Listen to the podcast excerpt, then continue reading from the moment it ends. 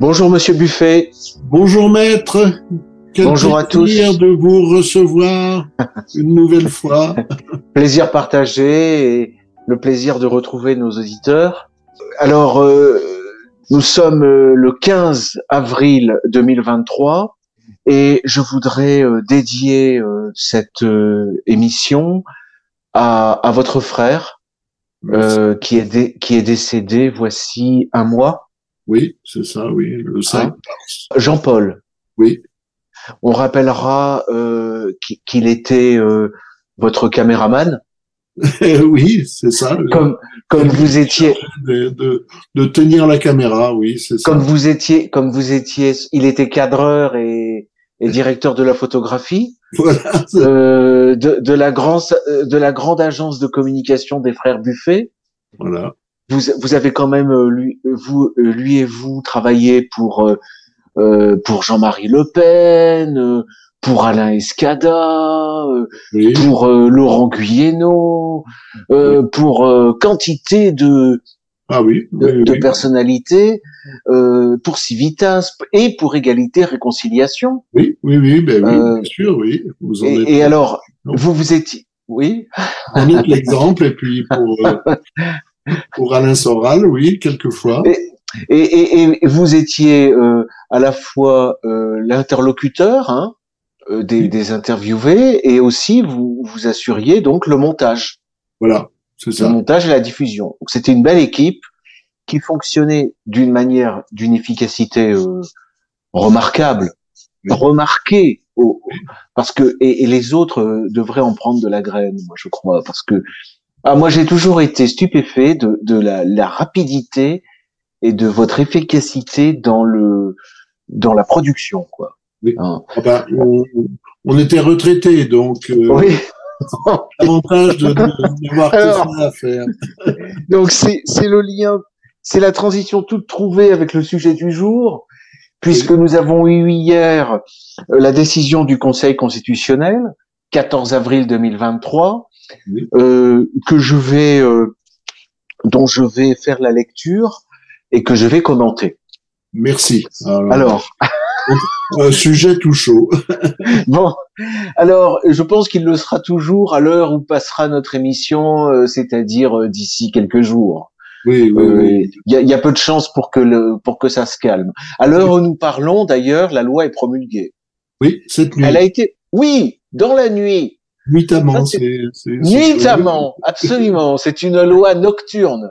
Oui, c'est ça, oui, ça Vous savez fait. que la, la nuit, c'est le monde des sorciers, hein. Oui, C'est le exactement. monde de la sorcellerie, c'est le monde euh, Oui, oui, oui. euh, ben noir, quoi. Hein. C'est le monde sans lumière. Bon, Je montre pas. non, c'est le monde du sabbat. Hein, Là, du- voilà. euh, Bon, alors, euh, nous avons le Conseil constitutionnel. Euh, il faut, pour aller directement à l'essentiel, aborder les paragraphes 90 à 97. Alors, euh, l'argumentation est, est construite de manière euh, parfaitement juridique. On rappelle la règle et on donne euh, le champ, l'application, hein, le cas euh, que l'on résout à la lumière de la règle. Hein, bon, euh, deux temps ou trois temps si vous voulez. Bon, alors sur le rappel du principe, euh, c'est rien à dire. hein. Nous sommes tous d'accord sur le principe, nous y tenons d'ailleurs. Je fais le lecture du de la disposition qui est à l'article 11 du préambule de la Constitution de 1946, pré- euh, que- préambule auquel renvoie notre Constitution de 58, et qui pose en somme les principes majeurs hein, du, auxquels est attachée la nation et le peuple français. Ce sont des dispositions qui sont à, à l'extérieur du texte de la Constitution de 1958, mais qui, qui sont euh, en quelque sorte méta, méta juridiques. Hein. Elles pourraient même ne pas être écrites. Oui. Bon. Euh, c'est quelque part notre notre Torah ou notre Coran, si vous voulez. C'est du, du droit naturel ou? Ou- ou- Oui, oui, on pourrait dire que c'est du droit naturel. Alors, comme nous ne sommes pas dans un système euh, religieux, dans une théocratie, enfin, on n'a pas de référence à Dieu, euh, ce n'est pas du droit divin, mais c'est du droit naturel, pourrait-on dire. Oui. Et alors voilà la disposition, je, je l'abrège pour aller à l'essentiel, la nation garantit à tous, la nation, hein, pas le législateur, on va y venir, mais c'est la nation qui garantit à tous, notamment aux vieux travailleurs, et c'est important cette notion de vieux travailleurs, hein, la protection de la santé, la sécurité matérielle, le repos, le repos et les loisirs. Voilà. Donc voilà le principe. La nation garantit aux vieux travailleurs le repos. Tout être humain qui, en raison de son âge, se trouve dans l'incapacité de travailler, a le droit d'obtenir de la collectivité des moyens convenables d'existence. Voilà. Voilà un beau principe. Voilà, voilà une nation que l'on a envie de rejoindre. N'est-ce pas? Bon. Alors, après le rappel de cette disposition, le Conseil constitutionnel hein, examine donc euh, la disposition de, de la, du Code de la sécurité sociale modifié, hein, qui dit que l'âge légal de départ à la retraite est reporté donc de 62 à 64 ans. Oui. Bon. Alors, voilà l'argument du Conseil constitutionnel. Je dévoile tout de suite le dispositif. Hein. Le Conseil constitutionnel pense que cette disposition ne méconnaît pas le principe que l'on vient de rappeler. Voilà. Alors, comment fait-il pour dire que cette disposition ne, ne méconnaît pas? Eh bien, il nous dit que le législateur a entendu assurer l'équilibre financier du système de retraite, retraite par répartition. Bon, alors, oui, les auditeurs auront noté votre, votre rire, que vous allez peut-être nous expliquer. Pourquoi ce rire, Monsieur Buffet? Euh, Parce que je ne sais pas bien comment on, on peut on peut mélanger l'équilibre le, financier et puis le, le principe d'abord. Hein, oui, oui, absolument, absolument. C'est, il, y a, un principe d'abord et puis ensuite il y a une réalisation. Qui ouais, ouais. Ça voudrait dire qu'au nom de l'exercice financier, le vieux travailleur, eh ben, n'a pas droit de se reposer. Oui. c'est terminé. Voilà. Et celui qui est trop trop usé par l'âge et par le travail, par les années de labeur, eh bien, tant pis pour lui. Il faut qu'il travaille. Oui. Donc, en outre, je, je dirais que que vaut ce propos Moi, je suis pas je suis pas spécialiste de la finance, je suis pas économiste, mais je dis qu'il y a euh, des raisons de douter quand même, pour le moins, de la véracité du propos. Oui. Hein? Et, et, nous avons toutes les raisons de nous interroger, de nous inquiéter, de nous demander si la vraie raison ne serait pas au contraire derrière celle qui est affichée, parce qu'on est habitué hein, à cette méthode du législateur. Quand il nous dit qu'il va, il va simplifier, par exemple, en général, il complique. Bon, est-ce que ça, est-ce que ça ne cacherait pas le contraire précisément? Est-ce qu'il faudrait pas comprendre que le législateur a entendu liquider le système de retraite par répartition? Parce que moi, ce que je, ce que je pressens, c'est que euh, dès, euh, dès aujourd'hui et demain, nous allons être submergés d'appels téléphoniques de la part des assurances qui vont nous expliquer que la retraite euh, de l'État s'est terminée et que désormais il faut s'assurer. Ah ben ça, oui, hein Et ça a déjà commencé. Oui, bien sûr, oui, ça paraît évident. Alors, donc, et ainsi en garantir la pérennité, donc nous en doutons. Hein. Il a notamment tenu compte de l'allongement de l'espérance de vie. Bon, euh, peut-être, mais moi je suis pas contre, hein, en principe. Mais je, je vais y revenir. C'est loin d'être évident à l'heure actuelle. Hein, en ce en ce moment, c'est loin d'être évident. D'ailleurs, c'est vrai. C'est vrai, c'est Emmanuel Todd. Joué, enfin, en tout cas aux États-Unis, ça voilà, joue en faux et ça commence à jouer en faux en, en Europe aussi. Donc, euh, absolument. Manque de chance. Voilà. Et au nombre des mesures qu'il a prises figure le report à 64 ans, très bien. Euh, etc.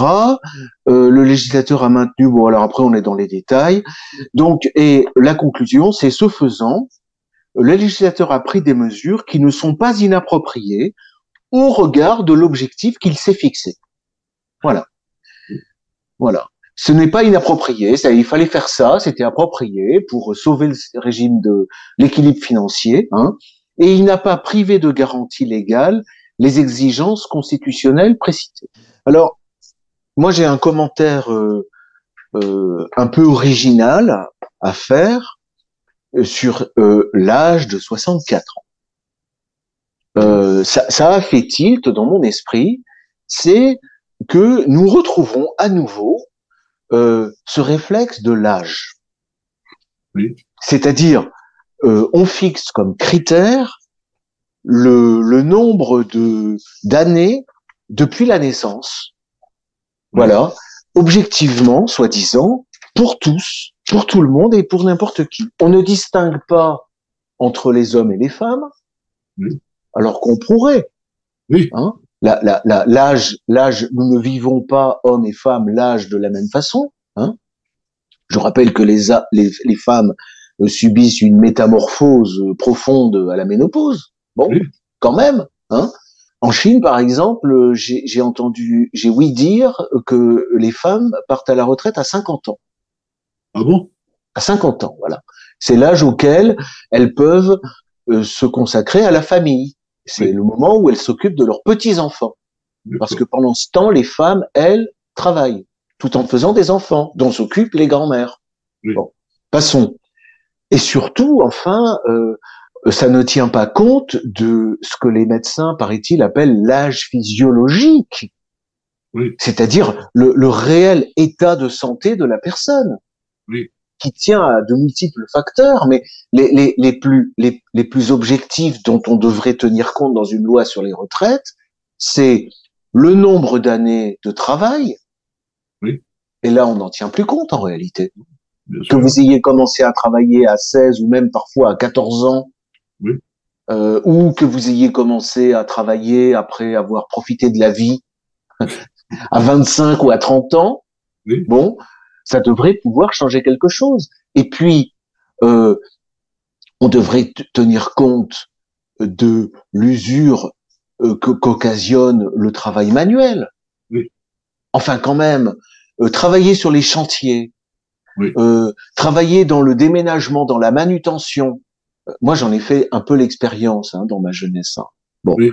eh ben, euh, travailler deux trois jours dans la manutention, ça secoue. Hein. Et, et, et, et, moi qui étais plutôt euh, euh, et qui était étudiant et donc plutôt habitué à travailler euh, des, euh, les, des méninges, comme on dit, bon, je peux témoigner que lorsque vous sortez d'une journée de, de, de, manutention, votre cerveau ne peut plus euh, tourner. Ah oui, et c'est là qu'on c'est là qu'on prend conscience d'ailleurs de ce que le travail intellectuel aussi exige oui. de l'énergie. Bon, mais c'est surtout là qu'on prend conscience de, de, de, ce que le travail manuel peut avoir d'usant oui.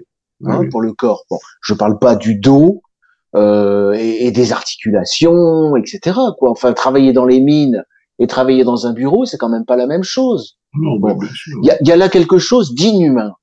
Oui. D'inhumain dans quoi? Dans, et D'inhumain et, et d'idiot dans le fait de se fixer sur l'âge. Oui oui. tout bonnement. Et ça m'a évoqué euh, ces critères de majorité sexuelle ou de majorité tout court qui se fondent sur l'âge, encore une fois. Oui. Alors que bon, chacun sait que d'un individu à l'autre, d'une ethnie à l'autre même, est un sexe à l'autre, euh, la puberté, euh, la, maturité, la maturité sexuelle n'arrive pas au même moment. Oui, bien sûr, oui, bien sûr. Voilà, bon, alors avec ces lois euh, qui ont des sources euh, philosophique ancienne. Hein, c'est ce qu'on appelle l'analogisme. Oui. C'est-à-dire que on, on veut la loi par des par des règles veut fixer, veut s'imposer à la réalité. Voilà. Et il faut tordre, c'est le lit procuste, c'est-à-dire que si les jambes sont trop longues, ben on coupe les jambes, et si elles sont trop courtes, on les allonge. Bon, oui. Voilà. Mais on est dans cette philosophie-là de nos jours. Hein. Oui, oui. Euh, oui. Euh, Hein de, de, même que euh, le, le, le sexe, masculin ou féminin, euh, devrait résulter d'une norme, d'une règle. Voilà. Euh, en l'occurrence, le choix. Bon. Et si la réalité co correspond pas, bon, bah, on va voir le chirurgien. Bon. Là, là, là, on est sur la même chose, c'est-à-dire que vous êtes usé par 40 ans, par quatre décennies de travail manuel, vous êtes à bout, et eh ben tant pis. Vous devez travailler jusqu'à 64 ans. Oui. Inversement, inversement, il y a, y a, y a d'ailleurs ce scandale dans l'université. Vous travaillez intellectuellement, vous avez 63, 64, 65 ans, vous êtes au sommet du, du génie euh, intellectuel, eh ben non, il faut partir à la retraite. il faut s'arrêter. Place aux jeunes. Ça, bien des Moi, j'ai vu des, des universitaires hein, de grands noms hein, de l'université, hein, des gens connus. Ah oui, oui, oui, oui, et qui se plaignaient parce qu'ils étaient les, les rois. Ils étaient ce qu'on appelle des mandarins. Et du jour au lendemain, ils étaient mis à la porte. Hein. Et tous ceux qui leur léchaient les bottes du, du jour au lendemain euh, ne leur disaient plus bonjour. C'est très, très, frappant. Bon, voilà, ça c'est ce qu'on appelle l'analogisme en législation. Voilà. Et j'ai déjà écrit des ouvrages sur cette question. On avait euh, dans l'ancien droit romain, comme on a dans toutes les sociétés, euh, une mentalité, une philosophie anomaliste. Oui qui signifie que l'on tient compte des situations réelles. Oui. Ça ne veut pas dire qu'il n'y a pas de règles. Ça signifie que, euh, par exemple, euh, euh, lorsque le corps est, est physiologiquement trop âgé, eh bien la personne doit avoir le droit de, de partir à la retraite. Oui. Voilà. Oui, oui. Bon. Alors on me dira que peut-être faut-il qu'il y ait une morale, euh, qu'il y a des gens qui ne tiennent, qui ne prennent pas soin de leur corps ou qui l'usent euh, ou qui en abusent et qui doivent payer plus tard. Bon, je, je dis pas, mais mais il est injuste, hein, injuste de faire euh, payer euh, le, le, le, tarif fort à des populations qui ont tout donné, voilà, qui ont produit. Ça, c'est traiter une population, c'est traiter un peuple en esclave. Parce qu'on le sait, hein, on le sait. Qu'est-ce que ça signifie? Ça signifie que à la retraite, bah, c'est le décès, tout simplement. Oui, oui, bah, c'est classique. Hein. Euh, les, les, gens qui ont travaillé de leurs mains très dur euh, ne restent pas longtemps en, repos. Hein, ça, c'est Voilà. Et je pensais aussi, par exemple, aux, militaires. Je pense pas qu'on on va on, on, touche à leur retraite, mais les, les militaires ont une retraite très tôt. Enfin, de mon temps, de mon temps, c'était 35 ans. Hein. Ils ont, enfin, ils ont le droit, oui, de faire valoir une voilà. 35 ans. Voilà. Bon, ce qui se justifie. Enfin, euh, euh je sais pas si c'est 35 non, mais, Non, mais imaginons, imaginons le, la personne qui a combattu, le combattant, qui a, qui, qui, a, qui, a, qui, est passé par des, des, batailles, qui a risqué sa vie, qui a vu ses camarades mourir, etc. Bon, euh, il est normal, il est juste euh, que la nation la nation reconnaissante euh, lui accorde euh, le repos, il l'a mérité. Oui, bien sûr. Mais c'est la même chose pour l'ouvrier des mines, pour l'ouvrier d'usine, pour, euh, euh, pour, pour tout, tout, tout, tout un chacun. Oui, pour les boueurs, les boueurs. Alors, euh, oui, mais alors en tant que, alors donc je, je répète, moi mon commentaire, c'est, je dirais, la brutalité, non pas la stupidité, mais l'injustice oui. euh, du, du, critère de l'âge, tout court, même 60 ans.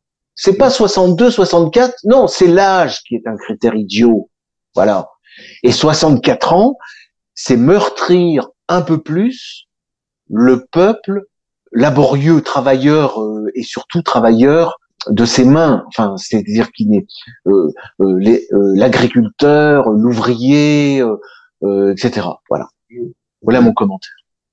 Mais euh, d'autant que d'autant que le, le travailleur, euh, comme on, on, dit, a, beaucoup ne peuvent pas arriver jusqu'à cet âge-là. Oui.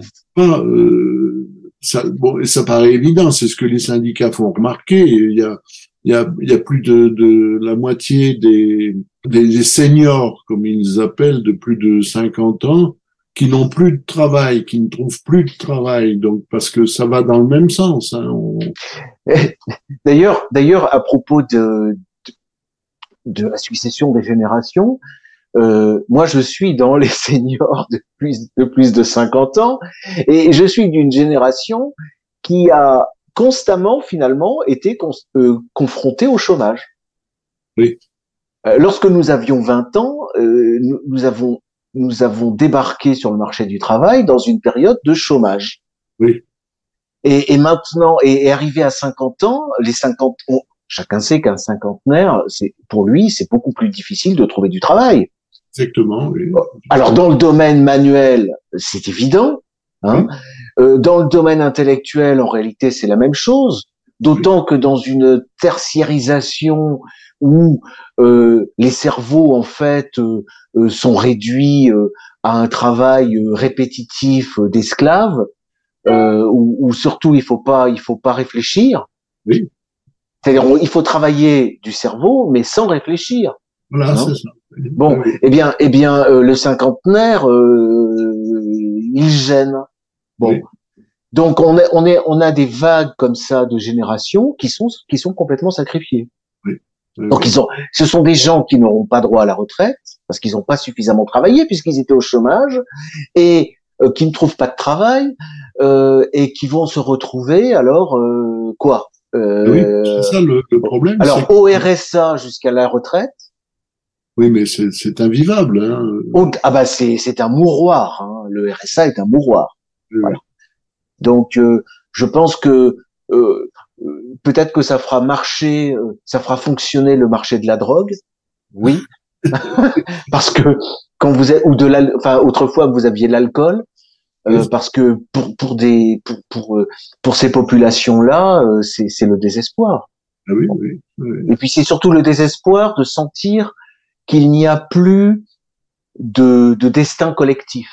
Oui. Vous voyez, c'est-à-dire que euh, c'est l'idée, euh, c'est ça que ressent. Enfin, moi, c'est ça que c'est comme ça que je traduis les choses. C'est-à-dire qu'en fait, euh, les, les gens comprennent bien qu'il n'y a plus de destin collectif, il n'y a plus de nation française. Oui, ça. Il y a, plus de, il y a plus de communauté, il y a plus, il y a plus de, euh, il y a, il y a plus d'esprit public, quoi. C'est l'individualisme, c'est l'individualisme poussé à, à, son extrémité, hein, vraiment il y a, y a, plus de vie en société.